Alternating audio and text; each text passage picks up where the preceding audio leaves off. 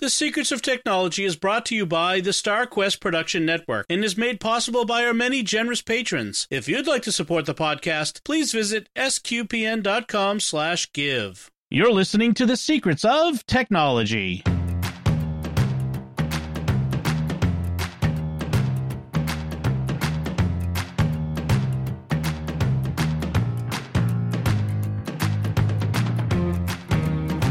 Hi, I'm Dom Bettinelli, and you're listening to The Secrets of Technology, where we discuss the technology news that's important to you from a uniquely Catholic point of view. And joining me today on the panel are Joanne Mercier. Hi, Joanne. Hi, Dom. Happy Lent. Happy Lent. And is that a thing? Sure. Let's have a happy Lent. Yeah. And Father Cory Sticha. Hi, Father Cory. Hi, Dom. Blessed Lent. Blessed Lent, sound? too. That's even better. That's a, that's, that's a nice one. Uh, I, was. you can say Happy Lent. Yes. I was recently looking back at uh, some of our previous episodes, and I looked back a couple years ago to uh, the Ash Wednesday, our episode right around Ash Wednesday of 2020. And uh, our topic was how to give up tech for Lent. And I was laughing because that Lent, we were on our tech even more because we had to Zoom to Mass and all the other Yep. things. So, yeah, that, that was kind of ironic. Let's not have another Lent like that. No. No. Yes, No. uh, although this Lent is uh, d- definitely penitential to on a serious note, and that's what's going to be one of our uh, first topics. Uh, but before we get to that, a couple things I want to uh, recommend another show on the StarQuest network that you're sure to enjoy, especially if you're getting into Lent uh, right now. It's American Catholic History. It's at sqpn.com slash history or wherever fine podcasts are found. De- definitely check it out. I want to give a little tech tip right off the bat this is my little tech tip. This is uh, something I came up with. Uh, I I implemented in my own home. Uh, if you have network attached storage devices or other network hardware like your router or Wi-Fi, uh, you might want to invest in an uninterruptible uninterruptible. It's hard for me to say I, I power hate supply, uh, UPS. Uh, so I have a network attached storage. I, you know, I have a Wi-Fi router, the the modem from the the internet provider, that sort of thing, and I put them on on one because I we've had repeated power outages this past fall and winter, Mm. and that uh, killed one of the drives in my NAS, my network attached storage. Uh, I got a warning message and uh, from it, and I had to replace it. Which is, but the whole point of having redundant array of drives, a RAID, is that it, I didn't lose any data, which is great. But I I figured for the cost of replacing a drive, I can get a UPS. So I ended up getting a UPS, and uh, now I have three. I have one my computer's attached to, and its peripherals. I have one smaller one that's for my Wi-Fi and uh, my cable modem, and then now one for my uh, NAS drives. And uh, th- this way, when the power goes out, I'll get some time. And and actually, one of the nice things is because I have a Synology, and I think other ones do this too. It connects to the NAS. It's a I have an Mhm. APC. Uh, I'm sorry, I have an APC UPS, and it kicks the UPS and the NAS is connect, and the UPS can send a signal to the NAS to shut down, which is really nice. Oh. So as the power Yeah. gets lower, as the battery starts to run out, it'll say, "Okay, I'm running out of power. Shut down nicely," and so it will shut down. And I have two NASs, and one acts as a server for that, and will tell the other NAS to shut down too. So everyone's working great. together, holding hands in nice cooperation. And singing Kumbaya. yes, as Yes. we as we You're- go dark. And, you're, and you're spending my money because now I'm going to think about it. yeah, no, it's it's it's good thing to have. I, I do the same thing with my desktop. It's set up with the I can get an hour out of the the the UPS I have hooked up to my desktop, and it you know Mac OS I've got it set up where you know at like ten percent left of battery life shut down, you know, or two minutes left of battery life shut down, you know that kind of deal, and that's really nice to have. Yeah, Mac and Windows can also communicate with the uh, the UPS and receive that same signal and shut down automatically when they run low. So yeah, it's really nice. I'm get, I'm thinking of putting my um, Philips Hue hub, uh, you know, Philips Hue bridge on it as well, because when the power goes out, one of the things that happens is all the lights come on when the power comes back on. And if that happens in the middle of the night, you can't turn it off until everything reboots. So Oh, if if it doesn't have to reboot, I can turn it right off right away. I was, But I was gonna say, I mean, the the, the, the I've got the Philips Hue as well sitting right next to me, and it's like it's not going to do you any good when the power's out because the bridge will be up, but the light bulbs won't be. right, that's so with the power, so, it, so this way it prevents it from rebooting and w- Right. having to wait for it to reboot because at two o'clock in the morning you want to turn that lights off right away. I mean this hap- this happened to us a few weeks ago where we ha- we got a power outage in the middle of the night and it came back right up again like it blipped and like Yep. went out and then up and I'm like ah and we're both wide awake. You can have the Philips Hue set to not come back on when the power is All restored Yep. except I kind of wanted it to come back on when the power's restored, so I know that the power is back. You know, if it happens during Yeah. the day. So mm, six and one half times the other. So Maybe on a future episode, you could we could talk about these because I would like to get one, but I don't know exactly what my needs are. oh, that's a good point. So we'll make the, a note of that. We'll do an episode on uh, Yeah, po- absolutely. uh, ener- power backups and uh, that sort of thing. We've done disaster prep uh, Well, that's true. episodes before, but I don't think we specifically talked in depth about UPSs. So that might be a good thing to do. Uh, yeah, we'll definitely do that. All right. So uh, speaking speaking of disasters, let's get to Mm. our uh, first topic, which is uh, really the, the the surrounding. As everyone knows, uh, Russia has invaded Ukraine, and this wars have been happening, you know, continuously. Uh, whether it's the Tigray in Ethiopia and Eritrea, or it's the people of Yemen, they've been suffering, or in Syria. But this is a war in a land war in Europe involving one of the three superpowers, Russia. And so that's a slightly bigger deal. It's gotten a lot of our attention, and it involves a country that's very technologically advanced, as much as the U.S. Frankly, I mean, the Ukrainians are as advanced uh, as any European country, and so it get, gets our attention, and it also involves a lot of tech stuff. And so I want to kind of talk about how tech is involved in this from you know look at this from the tech perspective and one of the things we could talk about is how we're using tech to keep up with what's going on and why we would want to and what the limits of that might be we could talk about a little bit of that Exactly. um, but uh, the first thing I want to mention is something interesting, like that that actually connects with with you father Cory. Oh, Uh, yes. It was really interesting to see how uh, the foreign minister of Ukraine put out a tweet to Elon Musk saying, "Hey, we're going to lose our internet access. You know, if Russia c- cuts the lines, can you connect us with Starlink?" Now, evidently, Starlink had not been available in Ukraine yet. They have to turn it on per country, and so right away, Elon says, "Sure." turns it on for Ukraine, makes it free so they don't have to pay, and then ship them a container full of Starlinks, uh, the re- ground receivers, and it got there in within 48 hours. Like it's just Yeah. crazy fast. So Yeah. uh, kudos to Starlink, you know, Elon Musk, SpaceX. Uh, great job. So what do you Yeah. what do y'all think of that? Just to I Father mean, Cory. That's that's one of the things Elon Musk said when he launched Starlink was it's not just for people like me who are out in you know middle of nowhere with bad in, not very good internet access. It's for things like this. It's for things like you know parts of the world that are have no service. It's for cases of emergencies. It's for um, so I, I think it's a I think this is this is awesome. You know, he's doing exactly what he promised, and I guess my hundred dollars a month is going to help him pay for it, and that's Yeah, there you go. fine. Yeah. But um, and for those who don't, if you, I mean, I would recommend go back and listen to our where we where I basically talked about Starlink for an hour, but um, the episode. But just kind of a brief thing is the way Starlink works is you don't go up to the satellite and then it goes to a central hub like some of the other satellite services does. It goes up and then it comes to a base station close to you within a couple hundred miles of you. So what what basically what Elon is what Starlink is doing is they're connecting to some place like Germany or Poland or one of those countries around there that already has Starlink up and running. And so then those dishes are able to to handle that, you know, so that they're getting they're getting out of the borders of the country and out into the rest of the world. So that's no, it's a great thing.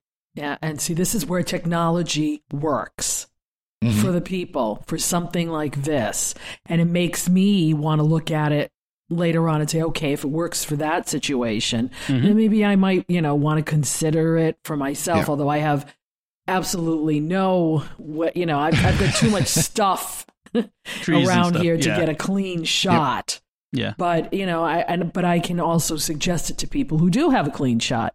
Mhm. If you if you put your money where your mouth is, which I think is what he's doing, then Mm-hmm. this is you know this is how technology works for the good of people. Yes.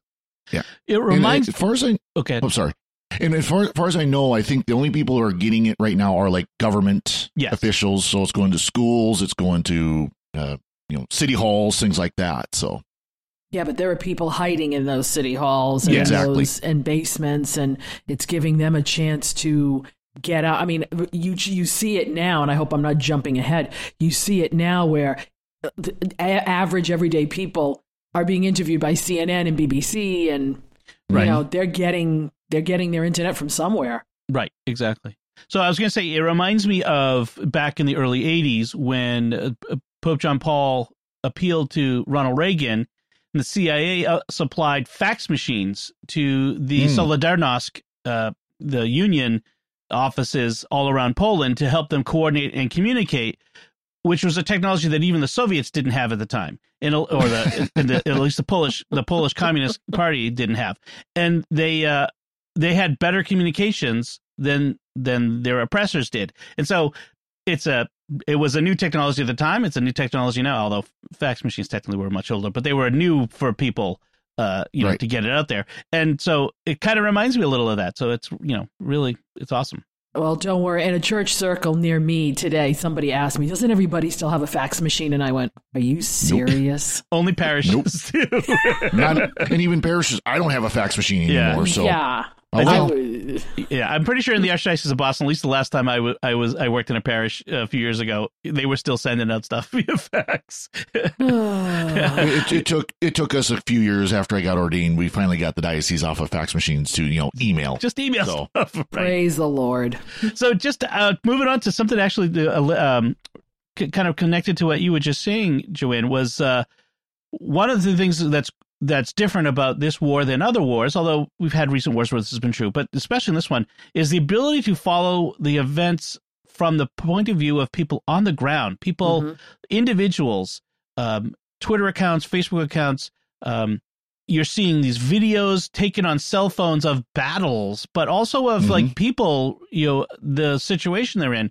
There's this one video that went around that a lot of people were sharing about of this this father putting his daughter on a bus to evacuate, and Mm. b- by law, no no uh, man between ages of 18 and 60 can leave Ukraine. They have to stay to be con- conscripted. Right. And uh, so he was sending his family to safety, and you know he, you could see the the emotion of. I mean, I, I I got emotional watching it. You know, of Yeah. I'm not sure I will see you again, so the sort of thing. And I'm like, this is this is the sort of thing. In one sense, we need to see because war Mhm. is terrible and should be avoided at all costs. And this is some of the price of war. And so um, I've been following some Twitter accounts that uh, uh, I mentioned. There's one called the Kiev, uh, Kiev Independent, uh, K Y I V uh, I N D E P, you know, independent. Spell independent yourself. But uh, then um, there's a, and I I misspelled it in the show notes, Father Cory, so it's gonna come up wrong. But uh, That's fine. I, I saw you, I saw you clicking on the uh, the Google Doc uh, link. Um, there's another one, an American living in Ukraine. He's a correspondent for a magazine called Coffee or Die. It's from Black Rifle Coffee Company, which is a coffee company run by uh, U.S. veterans. Uh, but they have a magazine, and he's their chief correspondent who happened to live in Kiev, Nolan W. Peterson, and he's been showing some of the life. And he had an article uh, in their website about just the people in the shelters and what it's like, and it gives you that on the ground feeling. Uh, I've seen Twitter accounts from Carmelite monasteries in Kiev and Kharkov and Wow. uh, various places uh, showing their life and how they're faring.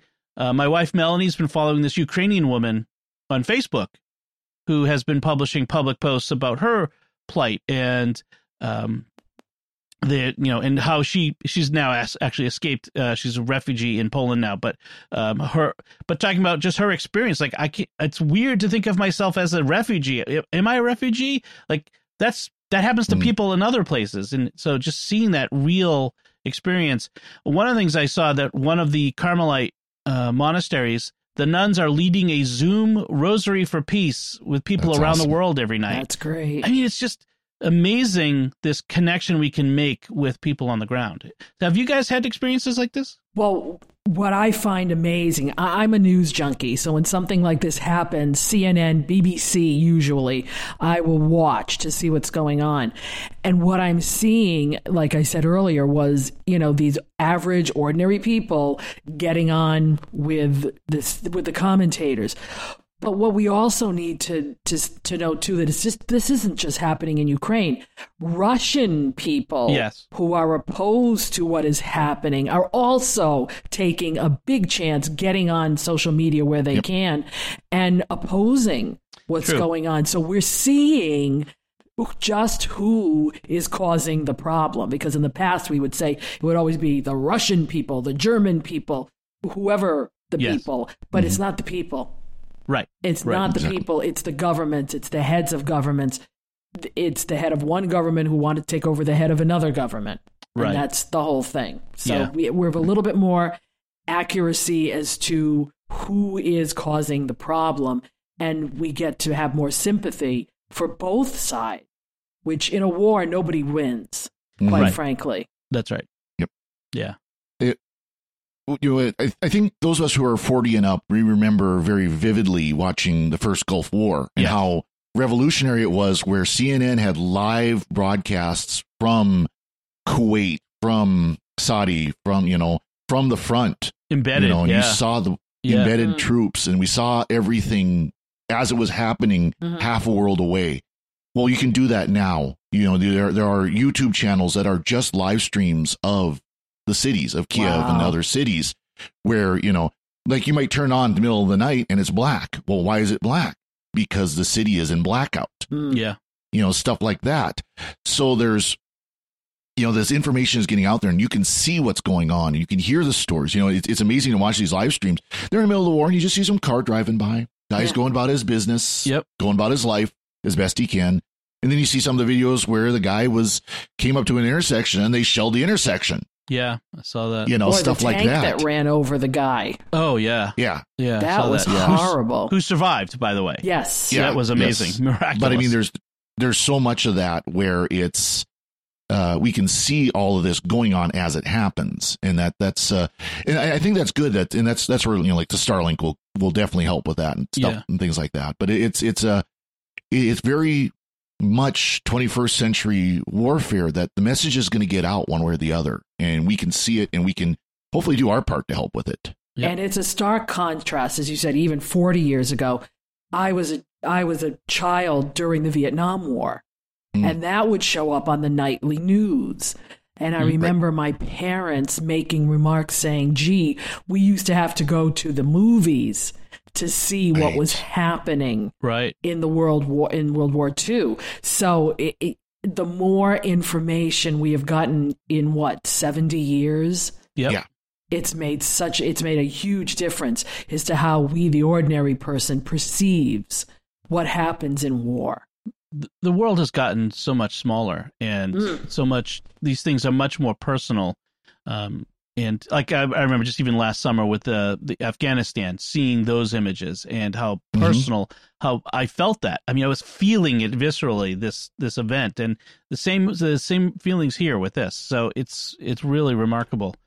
One thing we need to do though is, is we need to be very smart, wise, mm-hmm. cognizant. Mm-hmm. We have to avoid disinformation and misinformation.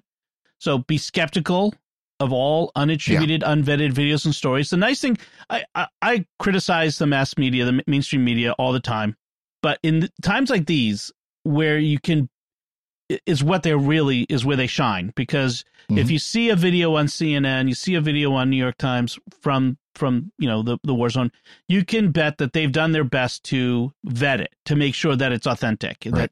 I, I've seen videos of like, oh, this little girl stood up to this Russian tank, and it's like, um, she's in a desert wearing short sleeves and shorts.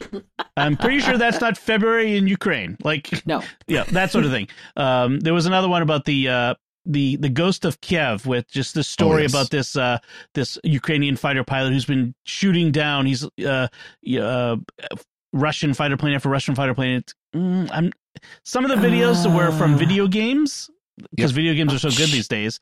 Um, and other videos are could be anybody, you know, any fighter jet. Uh, so you got to take it with a grain of salt. It might be true. I'd love for it to be true, but Mm. I don't know if it's true. Uh, so Yeah.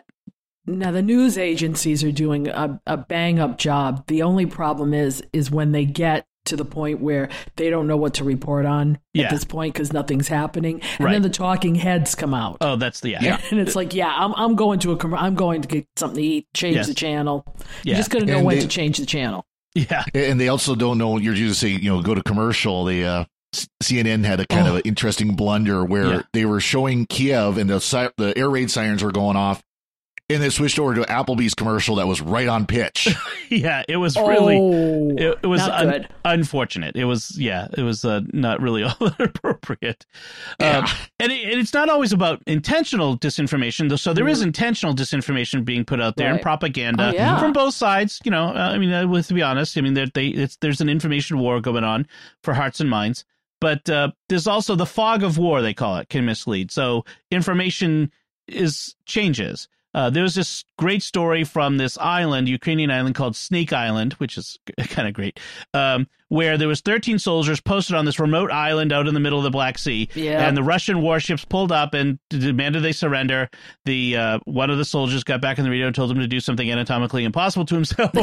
Yep. and then the story is is that the Russians then shelled the island and killed all these brave soldiers. Well, it turns Right. out that maybe they weren't killed. Thank God. I hope they weren't Yes. uh, these brave soldiers, um, but that they were taken prisoner. So you got to be, you know, I think I might have shared the story when it, in the first case. I'm not sure it does any damage in the long run to share the these stories, but we just got to be, you got to be smart about it. You got to be, you know, and don't take action based on unvetted stories or the something that just happened. So that's at first, I thought it was uh, that that old joke about the, the, the naval aircraft carrier that was you know radioing someone. You know, you need to veer off. We're a lighthouse. You choose. yeah, right. Yeah. You know, you I thought veer that's what it off. was. yeah, yeah. You know, but it's like, but yeah, no, it, it did come out a couple days later that yes, you know, from the Russians. But of course, who knows? again, this is where fog of war comes in. Right. Could the Russians be the ones doing the fog of war with this the Yeah. Right. information campaign? We don't know. right. I mean, the radio the radio transmission, I believe, was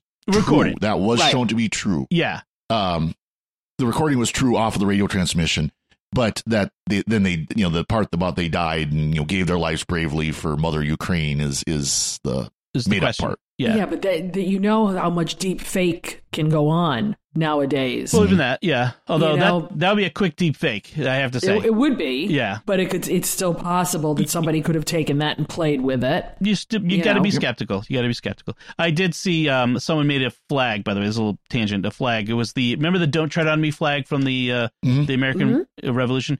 Uh, so it was that had a snake. So it showed Snake Island instead of the snake, and it replaced "Don't Tread Yeah. on Me" with the other phrase. But Yeah. Oh, uh, yeah, kind of funny. So, uh, the, another thing, and you actually kind of uh, mentioned this, uh, Joanne, uh, uh, a slight reference to this with turning off, you know, the news when they get to the pundits. Don't doom scroll. The doom scrolling is that thing where you're just like, oh, things are terrible, and you keep scrolling through social media, watching how bad things are. And that's not just having to do with war; it can do with politics or pandemics or anything else. You need to know when to when you're do when you're no longer looking for information, but now you're just doom scrolling. Stop taking in every dire prediction. I mean, it's a war involving a nuclear power that's led by what some might be a madman.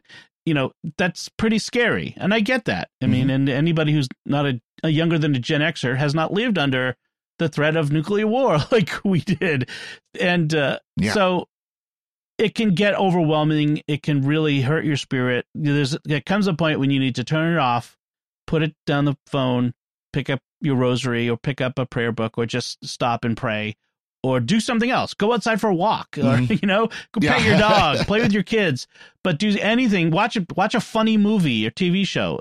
That that's some actually after 9-11, that was a big thing for me. I was watching obsessively watching Oh, uh, sure. you know Mm. the coverage and Me then after a, a week of it i'm like i can't take this anymore i went to my tivo which had like several weeks of uh the simpsons ep- episodes on it that i had never got to and just watched the simpsons for a few hours because and laughed hysterically because i yeah. just needed that release you just gotta you gotta stop put down the phone for a bit and go Yeah. do something else I pace myself. I Yeah. pace myself. I get up in the morning.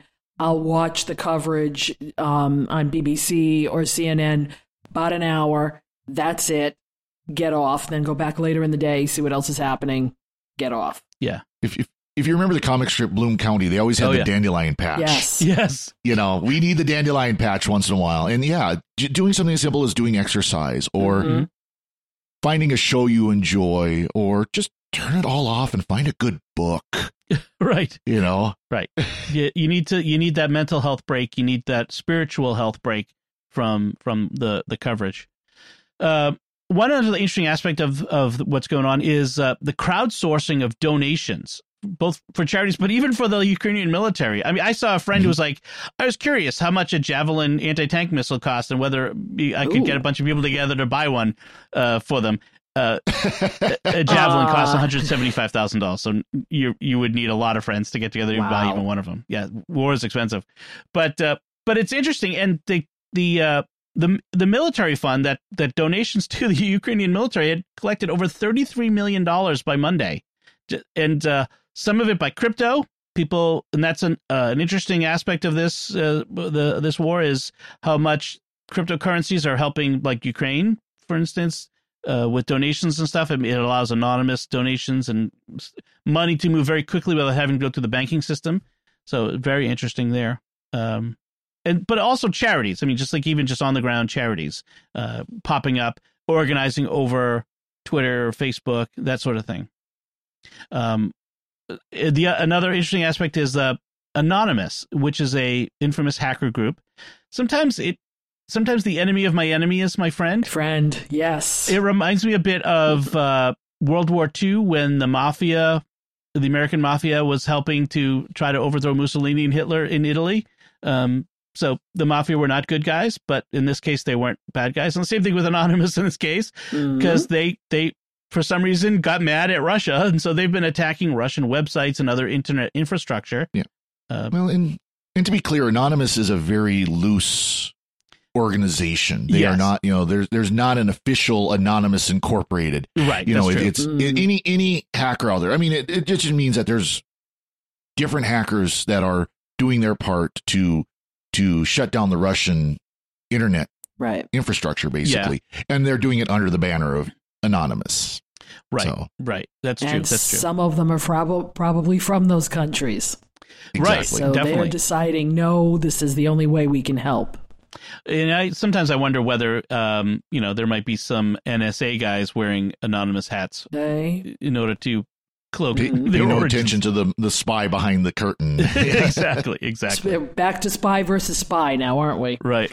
Uh, another interesting thing is is like commercial uh, satellite services that have been providing real time tracking data to the Ukrainian military of where Soviet uh, Soviet I s- slip of the tongue. Excuse me, Doctor Fred. Let me help you up.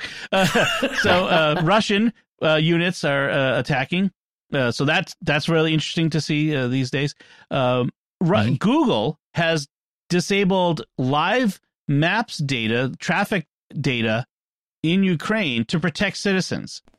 Right. So that the, the the Russians can't look at it and say, "Oh, that's where people are driving," or "That's where there, there are a lot of vehicles on this road, and it's not one, not our vehicles, so it's probably Ukrainian military vehicles or something along those lines." So they disabled that in Ukraine, which is interesting. It's unfortunate because then the Ukrainians can't see where the Russians are coming from. Right. But luckily, there's all that other Right. um, the the the satellite. The, the they're, they're being given free access to this satellite data, which Right. it's just amazing. It's not just coming from co- countries who are helping, but corporations are volunteering help too. It's a it's kind of amazing to see. Um, the, uh, the then the other one is like for instance, Apple has decided to halt all sales from their online store in Russia. They've uh, shut down the Apple Pay in Russia. They've uh, Ru- official Russian news apps, which are basically propaganda, have been removed from the App Store. Um, things like that, and then um, uh, one additional thing: there's there's for some reason Ukraine became a hotbed of Apple programmers, people programming for Mac and iOS, uh, which goes back all the way back to the Apple II days. I'm pretty sure. Uh, remember that? What was it? Print Shop Yeah, I remember Print Shop. but uh, was created was sold by a company called Broderbund, but Mhm. but was programmed by um, Ukrainians. I'm pretty sure that's true. I didn't look it up Oh, before. really? Interesting. But today, uh, companies like MacPaw and SetApp are based out of Ukraine. And because Ukraine is a highly, like I said, technological advanced uh, country. And uh, they have been posting about how they've, A, people, their customers don't have to worry because all their stuff, they've been planning for this and all their Mhm. stuff's in the cloud and they have operations set up outside of the the country, but also how people can help. Well, and there's there's different software firms and hardware firms, whatever, that have branches in the Ukraine for the purpose of development. Yeah. Uh, and it, it's it's really interesting that a lot of the former Eastern European countries, the former Warsaw Bloc countries, have really taken on uh, software development and hardware development uh, as, as you know as a way to uh, way to boost their economies and so on. You Yeah. know, I know of stuff made in the former Czechoslovakia and Ukraine and things like that. So it, it's really interesting that Yep. that they're able to use that. It's kind of like the old thing of you know learn how to program. Well, it's a way to make good money internationally. But definitely, definitely. You know, sometimes we don't realize how developed other countries really are because they're stuck in, we believe sometimes as Americans, they're stuck in a time warp. Yeah. You know, if they were part of Russia, oh, they must be very backward. No, I mean, Kiev is a what city of four million people, Yep, Mhm. very metropolitan, cosmopolitan, uh, Yeah. uh, European city. Uh, and yeah, even though you see a lot of what what looks like older buildings, to Americans can't relate because their oldest building in this country is probably three hundred years old. right, right, Yeah. exactly. You know, you go to another country, the oldest building's a thousand years old. So it's Mhm. like Yeah, but it doesn't mean they're backward at all. So exactly. definitely, Now definitely. they they are a lot of these countries are a bit more impoverished, bit more impoverished, quite a bit more impoverished in some cases. yeah, but Hmm. but they have the modern technologies. They you know they have internet, they have cars, they have you know all, all everything, all the comforts of life for many people. It's Right. just there are regions in these countries that have much stronger poverty, and that's that's what makes stuff like this war so terrible. Is those are the people that are going to be affected. right. They're going to be the, The worst, worst. affected. Yeah, Mhm. definitely. So uh, uh, I pray for the brave people of Ukraine Yes. and and Mhm. for the people of Russia that they will be freed from their oppression. Um, and I pray for the soldiers on both sides. It's Mm. Yeah. terrible. They're the ones who are suffering for the decisions of uh, of others. So uh, and, I, and I know it's I know this is going to come out after Ash Wednesday, right, But uh, the Holy Father did ask that Yeah. today, as we're recording on Ash Wednesday, be a day of prayer and fasting. So, I mean, Yeah. that's a beautiful thing. And if you didn't do it uh, on Ash Wednesday, then do it today. Do- you know, yeah. do it on Friday. Or do it the Fridays of Lent. right. You Yeah, do it for the why- Fridays if of you're Lent. fast, if you're you know abstaining on the Fridays of Lent, add a fast. Yeah, this Yep, isn't going to end tomorrow, so No, it is these- not. These, prayers are going to be needed for a while, so definitely excellent. All right, well, let's move on to uh, our next segment. But first, I want to take a moment to thank our patrons who make it possible for us to create the secrets of technology, including Kenneth F., Tim H., Jerry G., Kevin K., and Joshua G. Their generous donations at sqpn.com/give make it possible for us to continue the secrets of technology and all the shows at StarQuest. You can join them by visiting sqpn.com slash give. All right, so uh, let's get on to some other headlines. Uh, so th- this headline from uh, Inc.com says, if you scanned that QR code during the Super Bowl, the FBI has a warning for you. So, jo- Joanne, you Oh. put you uh, put this one in our uh, in our rundown for today. I did because I was I had a few people over, you know, COVID COVID uh, responsible people over for the Super Bowl, and it Mhm. was snowing, and most people left early anyway. Yep. But this commercial came on, and I'm in the kitchen. I, am I'm in the kitchen, you know, putting things away, and somebody said, "What's this thing? It looks like Pong." So Yeah. now that's how that tells you the age group that was at my house. so they're looking at looking at it going, and somebody pulled out their phone. I said, "Don't do that." And they looked at me and I said, "Do not do that. You do not know what's in that code." And they're like, "Oh, isn't it just a?" Co-? I said, "No, there might be something in that code. Don't touch it." So when I saw this article, I went, "Ah." yes. So all of my, Yep. you know, Chicken Little, the sky is falling information sometimes is pretty good. There, there, there was there was a uh, trademark at the bottom of the screen that you could see that it was for. It was for code a Coinbase, which is a cryptocurrency Right. or Yeah. but but people in the room that were that I was in, these people don't know cryptocurrency from you Right. know Yeah. monopoly money. in So- general, in ge- so yes, Yeah. so it was an ad for Coinbase, uh, which is a cryptocurrency exchange, and they said that they got uh, millions of people hitting their website. So millions of people did not take your advice, Joanne, or the Mhm. FBI's.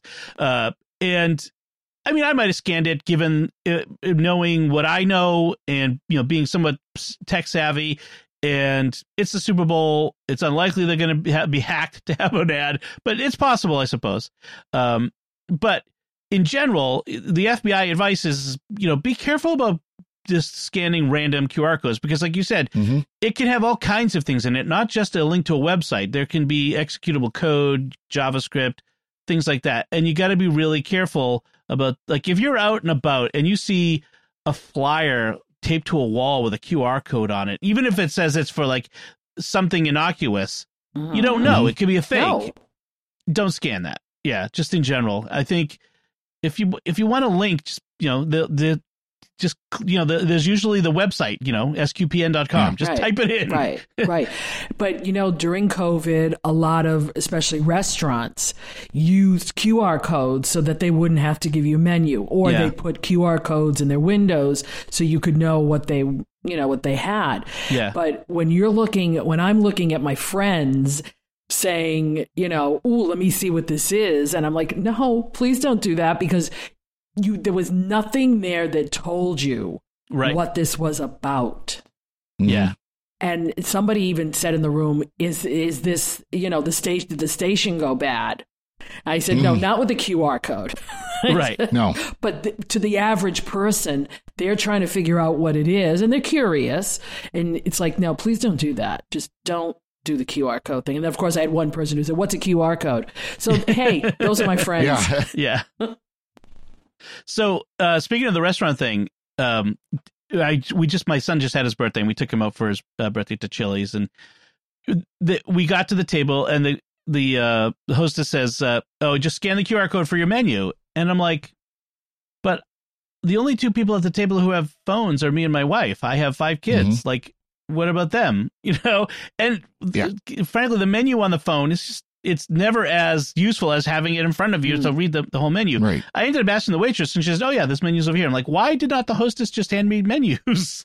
It, but it's like Yeah, whatever. it's- but it, it's, a not as good.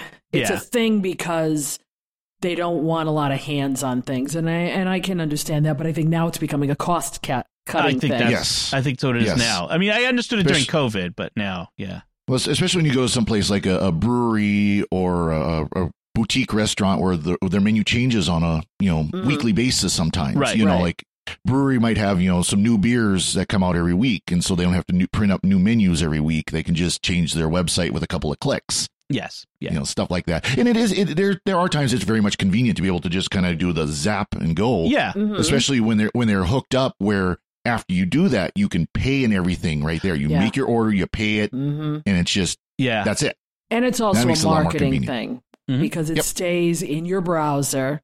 So when you're going through your browser, go, oh, Chili's. Oh, maybe we need to go back there. right. it's and then they can hit thing. you up to sign up for their rewards thing and send you emails and all that sort of stuff. Yes. oh yes So, uh, but you know, in general, be careful with QR codes, scanning them. You know, in gen- in out in public, you, you got to be you got to be savvy about it. Uh, speaking of being savvy, uh, this was an, another interesting story. This was from the BBC, and it's a story about called the the headline is "Job Fished: The Con That Tricked Dozens into Working for a Fake Design Agency." Hmm. And it's this bizarre story about this guy called Ali Ayad, who in London, who basically kind of scammed a bunch of people to working for him for basically free. He created this ad, this design agency. They're making uh like websites and and other like graphic design stuff. Uh, forty people, more than forty people. I think. I think it was. Uh, they had forty people on one phone on one Zoom call at one point. Uh, but I Mhm. think more than fifty people. He said for this fake uh, agency he called Madbird, and it was you got to read the whole thing. I don't want to get all the way into it, but it, basically these people were working there. They on uh, because of uh, COVID, they it was all remote. There was no people in an office, and people not just in Britain but outside of Britain. They were people were working on commission. Uh, on uh, you know if you closed a deal to get you know the salespeople were working on commission for you know you get paid when you close a deal. Other people were working on spec and would get paid. They were you know they were on probation and they get paid later once they've put in like six months. They'd be hired on as on salary and all these other things. And it turns out it was just a giant scam. And Hmm. it, and it it's kind of unclear whether this was uh, whether this guy actually got much money out of it i'm not sure because a lot of these people would have got paid if they had signed contracts and they didn't end up signing contracts or whether it was ego or just a failed attempt to create a company on the cheap. Because he created like fake people. He created this existing company, quote unquote, out of whole cloth and had fake people on its website and stole pictures of other people online and used them on under fake names as, you know, the VP and the head of HR and all that sort of stuff. And it was all him. So I just thought it hmm. was interesting. Did you, what did you guys think of this story?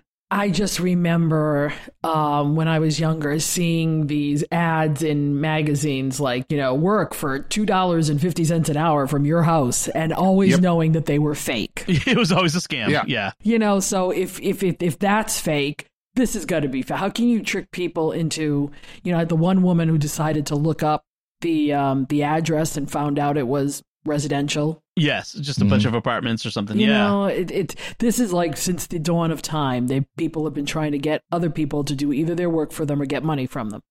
right. Right. So Yeah. You, you mean the Nigerian prince isn't going to send money? You know? no, he's not sending money to bail your parish out. Sorry. Right. Yeah, I know, right? It, it it's and like you said, these are scams all the time, and, and it, it sounds like the guy who did it, this Ali Ayad, was is kind of one of those people who considers himself an influencer. So he's he's you know he's got his Instagram account that people get millions of looks at and all that kind of stuff, and so y- you almost wonder if it was something like he was trying to get his use this to build his brand on the cheap.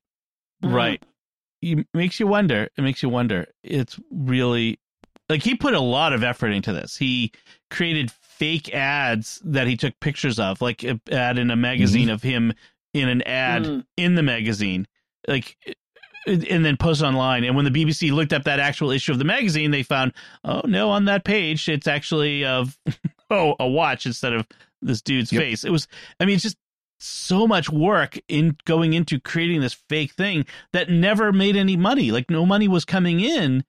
Yeah, and that's what makes you wonder. Like, what was the point of it? Was it just ego, or was he hoping that it would eventually bring in money? But um, It's Yeah. and that's why I wonder if there was money somewhere on the back end for for Yeah. this. You know, some some some money got exchanged hands somehow. perhaps Let's just put it that way. I wonder if But it was again, it- but money again, if laundering. Yeah, or he was trying to build something again on the backs of people, had no intention of paying them, and never got as far as he needed to. yeah. So Right. it That's could have been possibility. stopped in midstream as well. So it's one of the dangers of you know the work you know working to get a job in this modern age where you don't have to actually go into an office and sit down and across from someone and you know get interviewed and see where the office is and all that sort of stuff. You can get hired for a company, but you better dig deep. Look up the offices online on Google Maps, that sort of thing. Make sure that it's real and it exists. So, um, and then the uh, our last headline, uh, well, in the second to last headline, this was from the New York Times, and so we've talked a, a lot about the the controversy over Apple AirTags and tracking and people putting the AirTags on you or in your car and tracking your car without your knowing.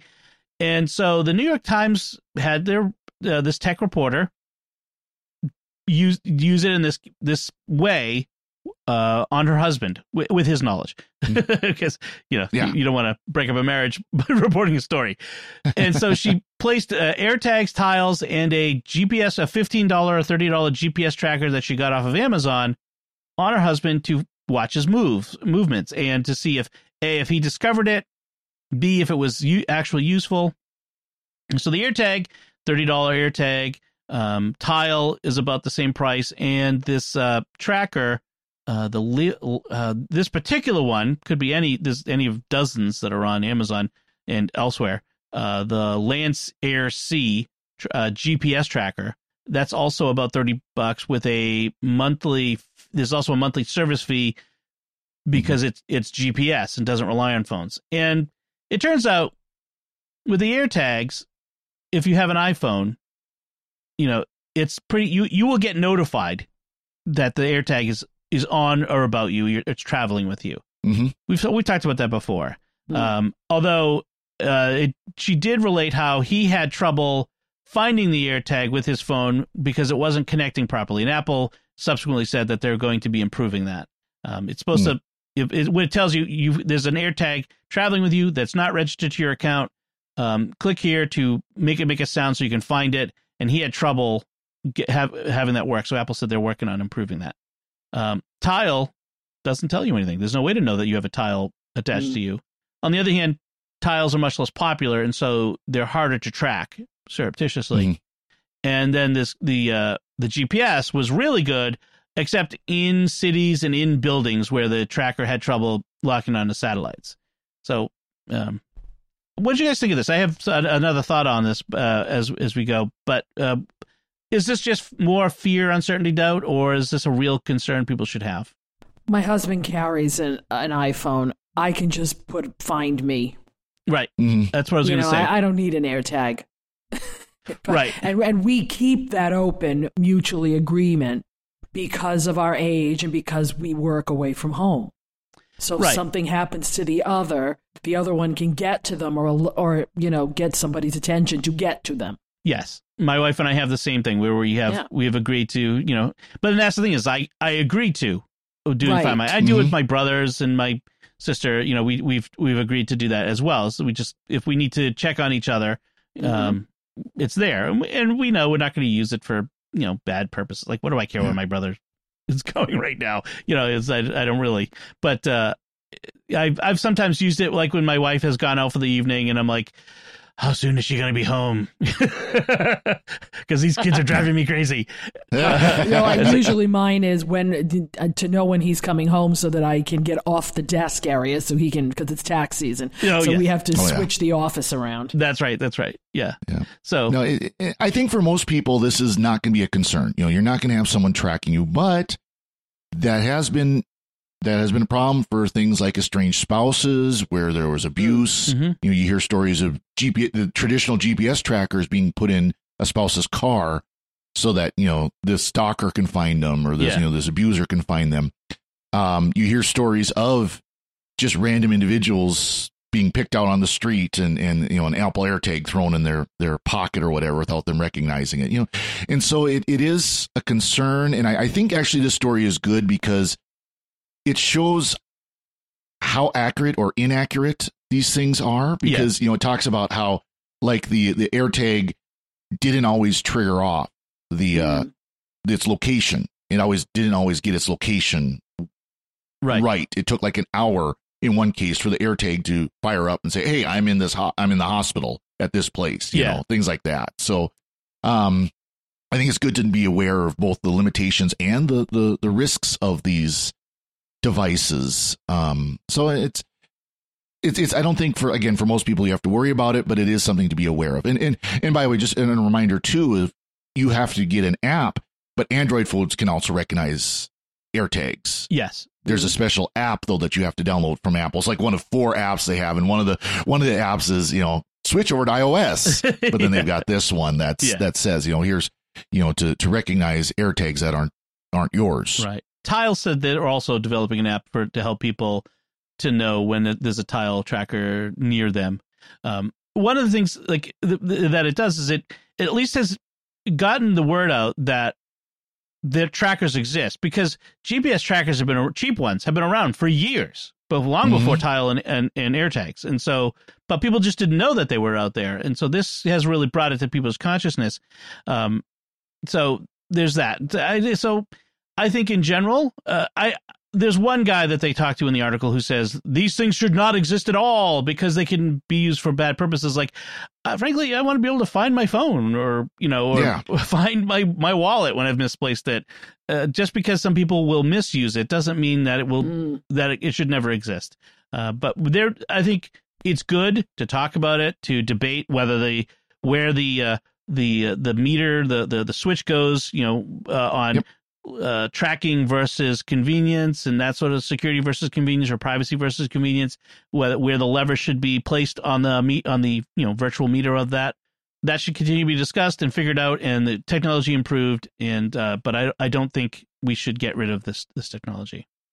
All right, uh, one last little uh, bit is I want to recommend a uh, YouTube video that I'm going to put in the show notes from Hallow, uh, which is the app, the Catholic prayer app called Hallow. We actually mentioned it uh, a few weeks ago uh, when we were discussing um, how some Christian prayer apps have been collecting data. How, Mhm. uh, as we said at the time, Hallow has it collects data, but it was not one of the ones that there were that there were a lot of concern about. They actually and they talk Right. about how they use your your data. But in this case, uh, this is just a fun um, YouTube video commercial for Lent that they Pretty produced, cute. featuring Jonathan Roumie, who you may know as the actor who plays Jesus in the uh, the TV series Chose The Chosen. Um, very fun. Uh, you should check it out. It's it's very amusing to see. Uh, but yeah, it's. Uh, did you guys watch it? it I, I, I did. I I got, I got a kick out it. of it. okay. Yeah, it's it's it's a lot of fun. You know, he's playing different parts where you know he's doing because he's he's one of the voices. Jim Caviezel's another one that's in the app Yeah. doing you know doing readings or whatever. Oh wow. And so he's doing readings. There's one point where she's listening, uh, the, the, the, the protagonist of this commercial, if you will, the, the lady that's using the app, she's listening to chant, and you see like four different versions of Jonathan Roumie Oh, singing the chant, quote Yes. unquote. You know, pokes his head in from the side. That was very funny. Yep. Yeah.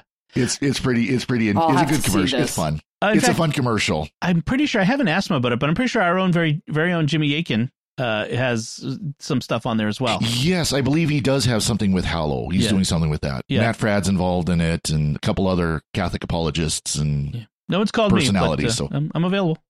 Uh, but uh, hey, maybe we can figure out how to get our get our uh, podcasts in there. There, There you you go. There you go. go. Well, and it, uh, Hallow is a subscription service, although they uh, they're doing a 30 day free trial for Lent, which is kind of a nice thing. But if you do want a prayer uh, experience, don't forget uh, SQPN's Pray Station Portable at sqpn.com slash PSP, which you get the Liturgy of the Hours uh, five. I think it's five times a day. You Yep. can uh, pray along with uh, our uh, our podcast version of the Liturgy of the Hours. So And Lent's Check a great time to pray the liturgy of the hours to get into that habit. So, and this Yep. is a good way to do it. Excellent. All right, with that, let's get into our picks of the week. And Joanne, you're up first. Yes, and my pick of the week is not a gadget, but Mm-hmm. it is attached to Apple. Um, Apple TV Plus, of course, is you know trying to rival Netflix and and all these other you know Prime Video as far as content creation. And they came out with a movie that they financed for, I believe, twenty five million dollars. That is now up for Best Picture Mhm. for an Oscar, won the SAG Award for Best Ensemble Cast in a Movie, Best Ensemble Movie, and it's called Coda. Now, that has nothing to do eh, technically with music, but it does. Okay, Coda actually is an acronym for Child of Deaf Adults. Hmm. And it happens that the child, the coda, who is and what they what what the child of deaf adults ends up doing is ends up being the lifeline usually between the hearing world and the deaf culture. Right. And they're there not by their own choice most of the time. Um, so this girl who is a budding musician, thus using the same word coda, which is a, a coda in music is an ending that you add on. It's a it's a, a slightly different ending that you'll put at the end of a song. okay. Okay. Um, she i has got this opportunity to, to leave her community and go pursue her music. And the family, of course, wants to hold on to her because she is their lifeline. So it plays out. It was filmed in Gloucester, Gloucester, Massachusetts, and it also has reference to Berklee College of Music. And, Mhm. you know, I saw this movie, cried my eyes out Mm. um, because not only does it appeal to me as a musician, but in my ministry, I've had a chance to work with a few families and parishes who are deaf. And I have seen the culture a little bit through the eyes of codas and what they do for their family. Mm. And I mean, Marlee Matlin, if she's in anything, I'm watching it anyway. yeah. uh, but Yeah. but there's a lot of subtitles because they actually don't translate for you except in subtitle. And then there's one part of the movie, I hope I'm not giving a spoiler away, where they turn the sound off totally. Oh wow. Hmm. So we as the hearing world gets to understand what they always have to deal with. Mm. Right. It, it's it's a spectacular movie. Yeah, it's a it's a little formula uh, for those of you who are movie buffs. Yeah, Yeah. there's a formula in there, and Sure. it can get a little sappy. But it's something that hasn't been done before, really, to this level. And Marlee Matlin said in her acceptance speech the other day was, you know, now you get to see that we deaf actors are just as good and just as you know just Right. as um, important to telling stories as everyone else is. Right, Right. yeah, won a Screen Actors Guild award. So yeah. Yes. So I'm I'm really rooting for it to win the Oscar, but I don't think it will. Yeah. But it would be and and Apple would just be like off the wall if it did Yeah. because Mm. that's 25 million's not a lot Yeah. for a movie. Yep. But Yep. it's it's a really it's a good story. It's a good insight into the uh, deaf culture. No, and I, I like the way you describe how they, they handle their conversation. You know, they're speaking sign language because, of course, a lot of a lot of shows like that Marlee Matlin has been in where Mhm. sh- she can speak, Right. so she will say what she's signing as she's doing Right. it. Right. Right. She's one of the few who can. Not all of them can. Right. And the other deaf actors in this movie, I, I, the one who's up for um, best actor, I think, or best supporting actor, he doesn't vocalize at all. Hmm. So Mhm. he's completely, you know, sign language. And usually, what you'll see, like like right now on New Amsterdam, they have a deaf character, but there's always an interpreter there speaking. right. This is you've got to wa- after a while, you don't even notice the subtitles right. Mhm. but and it's and it's burned in. It's not like you have to have your closed captioning on either. It's burned in. Cool. Apple's been hitting all cylinders with their uh, Apple TV Mhm. Plus. A lot of really good content. Uh, the Mhm. Macbeth, Yes, and absolutely. this and- See, it's not just all schmigadoon on Apple TV Plus. or Ted Lasso. I mean, Ted Lasso won an award. There I you think it's uh, the SAG too, Mhm. which is I love Ted Lasso. All right, uh, Father Cory, what is your pick? So my pick is uh, it's it's actually a, a microphone setup that you've probably seen because a lot of YouTubers will use this, especially when they're doing like uh, remote YouTubes or whatever. It's called the Rode Wireless Go transmitter and receiver with lavalier microphone. Basically, it's it's a it's a portable small microphone system, uh, wireless microphone system. And you've seen it because if you've seen anybody with the black Rode Square attached to their like their collar or whatever, Uh-huh. that's what this is. Okay. Um, and it's it's a really nice setup for portable uh, recording, and that's what I bought it for. I'm going to start doing some uh, catechism classes here in the parish. I want to record them both video and audio, and I want as good a sound as I can get. You know, just like I've got a decent, we've got decent microphones here because we want good sound for our podcasts. Well, I want decent sound for my recording, and so it's it's got the the transmitter, which is the actual the the base that you put on your belt or whatever and then it's got a receiver unit that you plug into your recorder. Well, that that transmitter can be it has a microphone built in itself, but it also has a plug for a lavalier, a, a lapel mic, Right. so you can then you know put that transmitter on your belt or in your pocket or whatever, and have it on your uh, the the, the lavalier on your shirt, and it it works wonderfully. It's Cool. you know it's got rechargeable batteries that last about supposedly about seven hours. I haven't stress tested it yet to to see for sure, but it works well. It, it's you know it, it you don't I'm not putting it a long distance away, but it's got it seems like it works pretty well at a you know about a ten foot range uh, from my recorder and, and stuff. So it's it's and then I use just my record the same recorder, my little Tascam handheld recorder. It just plugs in to the line in, and then it just starts recording off of that, and it works really really well. It, it's Nice. just in testing with it, it's it's good sound. You know, it it sounds about as good as you can expect, especially in a parish hall that's kind of echoey. Yeah. but it still picks up really really well. Actually it, it's i need to i need to turn the gain down on it. It's it's a little too sensitive for me because i peak it out. I, I one thing we i've got my my setup here so that it it keeps me from peaking out but i'm a loudmouth. I get shouting real loud and it peaks and you get the the popping sound Sure. and all that.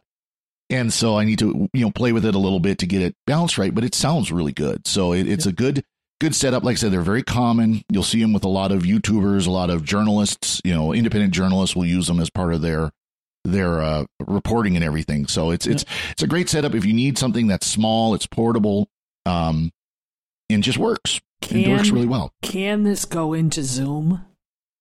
Well, absolutely, you Yeah, could. you can if you've got computer. if you got Yep. Yeah. yeah. Now I don't believe it. It doesn't have a USB out.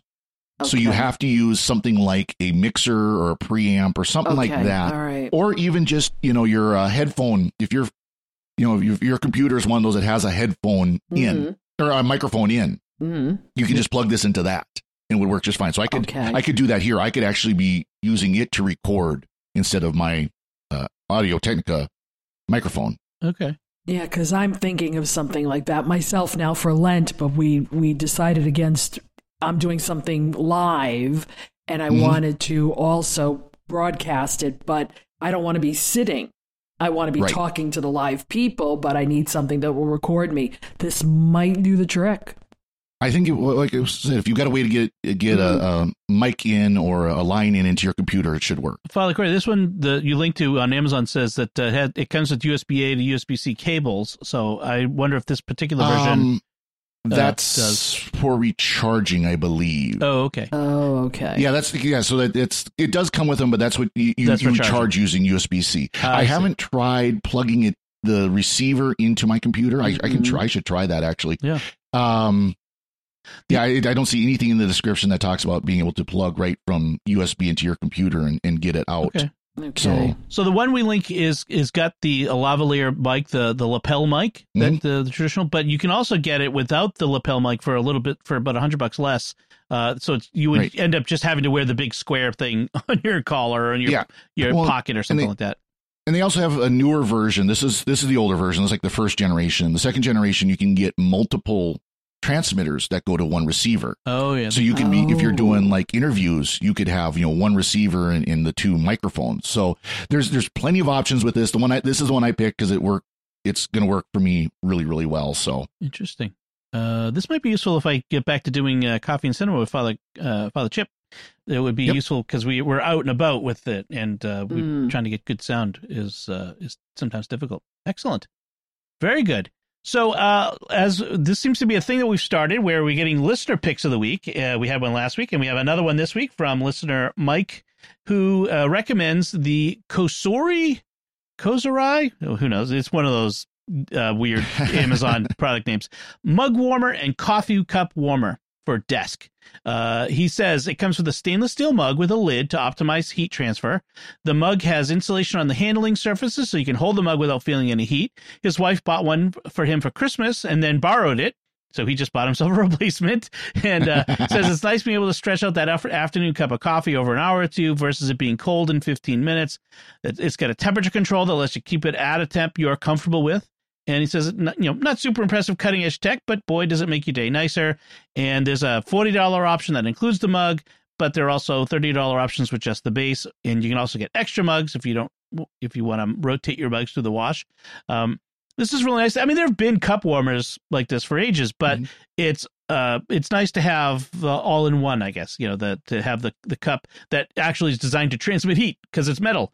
Um, I've looked at the Ember mugs before, which is like a 100 Mhm. something dollars, but those are smart mugs that have an internal uh, heat source and circuitry, and you can set it with your phone to be at the particular temperature. It's very you know high tech and all, but this is um nice lower tech, which is but it, it seems to work really nice. So thanks, Mike. That that's awesome. We Yeah, love to get great. your listener picks of the week. That's great. Yeah. So, and if you want to send in your listener pick of the week, it's technology at sqpn.com. All right. And then there's my pick of the week, which is uh, a Twitter app. This is a an app I've been using for years. It's available for Mm. Mac and iOS. Uh, it's I think I think it's the best app uh, for Twitter out there, and uh, it's called TweetsBot. You can download on the app on the App Store. And uh, why do I think it's better than using the twi- the homegrown Twitter app?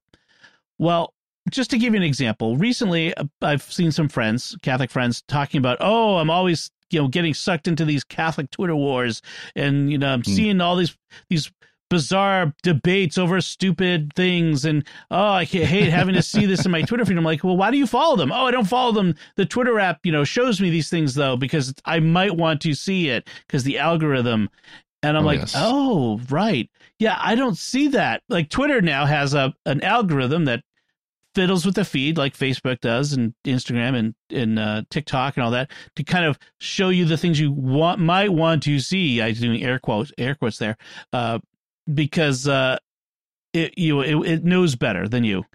I'm sorry like with tweetbot i only see the people i have specifically followed in reverse chronological order. And that's it. I Hmm. don't see ads. I don't see uh recommendeds. I don't see any of that other junk i don't see trends. I don't see any of it. All i see are the people i've chosen to follow. And frankly i prefer it that way. I i, I want to follow particular people on twitter and i don't want all the other junk uh, that the algorithm which is seem, thinks it's so smart wants to shove at me. It's available for for uh, mac and ios. You can put multiple accounts in there. You can fiddle with the windows. You can have multiple windows open at once. You can see all of your uh uh your you know your mentions your regular feed and whatever together. It's it's really nice. It's a really nice app. Well designed. You can mute people for for a period of time. You can mute them for a day a week a month. Um i've i've in the run up to elections i've muted certain people for 30 days at a time. And then they come off of mute and i go are you ready to be a, a good citizen? Nope. Okay back on mute you go. So i don't have to unfollow but i don't have to see the posts I've had Tweetbot for a long time. Yeah I highly recommend it. Tapbots is the company that makes it, and they've they just have done their I, their apps are all great, well designed, beautiful apps, and uh, it's it's it's good to. Uh, and and even if you don't do Tweetbot, find another Twitter client that lets you Mm, uh, get rid of that cruft in the, That's the algorithm. Frankly, we could have a whole show on how to how to properly handle social media and, and these kind of issues. That would probably be a, another And good be a, topic for. this would be a good start. Yes. and this would be a good start. You know, That's a that's actually we will. I'll put that also on the list for a future episode. We're going to talk about how to uh, curate your social media for uh for, for good mental and spiritual health. yeah, exactly. Excellent. All right, so that about does it for this week. We want to uh, solicit your feedback. What do you think of anything we've talked about? You can comment at sqpn.com slash technology or the SQPN Facebook page, facebook.com slash starquestmedia, or send an email to technology at sqpn.com. And of course, the links from our discussion and our picks of the week will be in our show notes at sqpn.com. Be sure to follow The Secrets of Tech in Apple Podcasts, Google Podcasts, Spotify, Stitcher, TuneIn, all the places, and on your favorite podcast app or at the StarQuest Media YouTube channel, where you should also make sure to hit the bell to get notifications. Until next time, Father Cory Sticha, thank you for joining me and sharing the secrets of technology. Thank you, Dom. Joanne Mercier, thank you as well. thanks, Dom. And once again, I'm Dom Bettinelli. Thank you for listening to the Secrets of Technology on StarQuest and have a blessed Lent.